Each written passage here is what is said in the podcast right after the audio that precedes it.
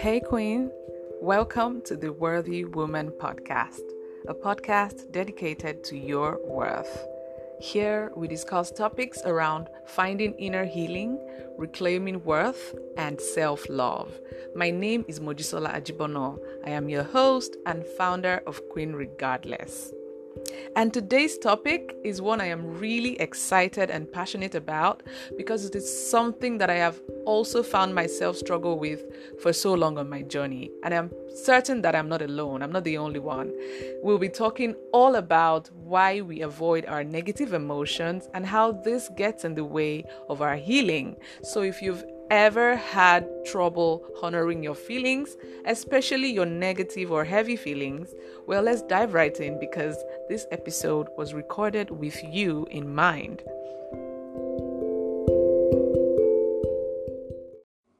When it comes to honoring our emotions, the key reason why we often have trouble confronting or feeling difficult feelings is simply because it does not feel safe to do so an emphasis on not feeling safe, not that it is not safe to do so. And of course, our brains are programmed to keep us safe. So if we have consciously or unconsciously concluded that something is unsafe, then our brains have no choice but to automatically avoid such a thing. And this process can be so automatic that sometimes so many of us are not even aware that something has come up for us let alone being aware of the need to address said thing. You know, so what tends to happen is that we just keep having this build up of emotions that it becomes stressful just to exist in our bodies. And as a result, sometimes we just have a full on emotional breakdown. Or we may find ourselves having random outbursts and taking it out on other people. Or we may even find that we have physical manifestations to these emotional issues. And why doesn't it feel safe for so many of us to feel our heavy feelings? Well, there are several reasons, and one of them might be because we have been socially conditioned to view negative feelings such as fear or anger, shame, regret, etc., as bad or undesirable feelings. And of course, nobody wants to identify with bad. Also, if, for example, growing up as kids, we were punished for expressing certain emotions, such as anger, or if expressing certain emotions were, was generally frowned upon by our parents, and we were told or we heard statements like, don't be sad, don't cry, you're okay. As kids, our brains over time learn to interpret these feelings as bad or wrong or unsafe about mission, you know. But what I would really like us to address today is something that is so covert and so many of us might be dealing with, and we may not even be aware of it. It is something I like to call harmful positivity. But first, let's define harmful positivity. Harmful positivity is the compulsive need to be positive or to feel only positive emotions all the time, either out of fear of attracting negative experiences or desire to attract only positive experiences. And if you're an ardent believer in concepts like the law of attraction or the power of positive thinking or other such positive thinking philosophies, well, this is an idea that I'm sure you're probably familiar with. The idea that like attracts like and positive thoughts create a positive life and vice versa and all of that stuff and look i totally get it. Positive thinking is great. It is wonderful to be a vibrant joyful person. I myself am in fact a big believer in the power of gratitude so much that i have a daily gratitude journaling practice which has greatly improved my life. But something we don't often pay attention to is the fact that these practices, such as gratitude and positive thinking, may actually become harmful to us when we use them as a way to avoid, deny, or bypass our negative feelings.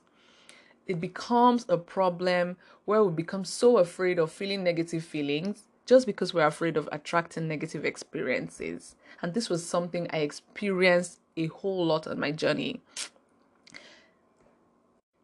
And it brings us back to this idea of not feeling safe, honoring our emotions. Our thought process goes if I feel my feelings, I may attract bad vibes.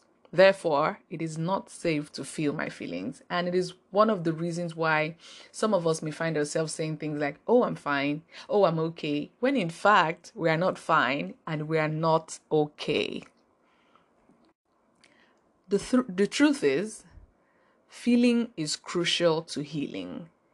We cannot heal what we do not allow ourselves to feel. And contrary to how many of us were brought up, negative feelings are not our enemies or something we shouldn't be feeling. And I'm putting the word shouldn't in air quotes because, in fact, I really don't even like that word because I feel like it is a, a language of self shaming. But let's get back to the topic at hand, right? Our thought process goes feeling negative emotions is a very normal part of being human. And feeling these emotions from time to time does not make us negative people, nor does it mean that we will attract negative things. It just simply means we are human. And the word negative does not necessarily mean bad. It is just a word that used to describe the other end of the spectrum of emotions from positive to neutral to negative. Plus, it is humanly impossible to be happy all the time, no matter how positive we want to be. Look, there is this whole rhythm to life ups and downs, ebb and flow, positive and negative. We enjoy the positives, we learn from the negatives. This is human, this is normal. And here's what happens when we deny or avoid our emotions, either consciously or unconsciously. Denying anything reinforces it, it gives it power. And denying is applying energy, although negatively. And whatever we apply our energy to increases in power, whether negatively or positively. Denial is applying energy in a negative way. What we think we're doing is completely avoiding, but we are actually applying energy, and what we resist persists. So, whenever we attempt to force ourselves to feel good in the face of negative emotions, what we actually succeed in doing is making ourselves feel worse because feelings like guilt and shame are likely to come up if we don't get the results we expect.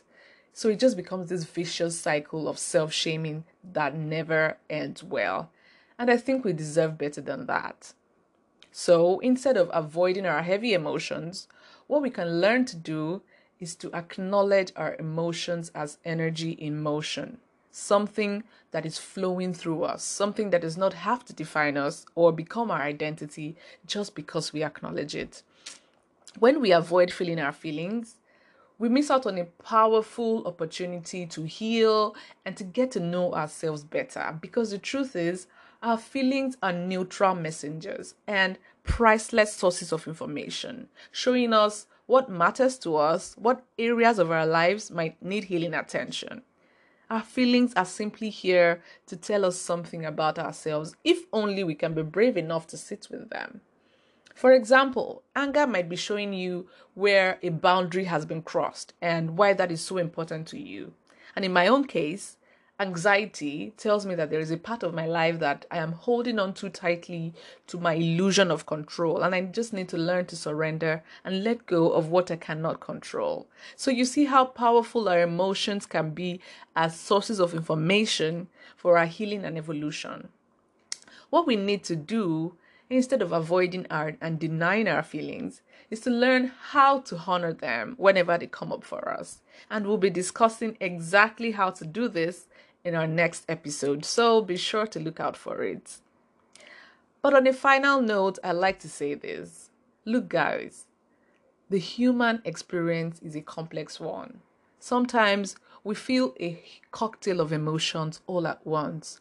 We can feel grateful and at the same time also acknowledge that there is something we feel anxious about. Or we can miss someone who was toxic to us even as we feel thankful that the relationship is over. This is totally okay.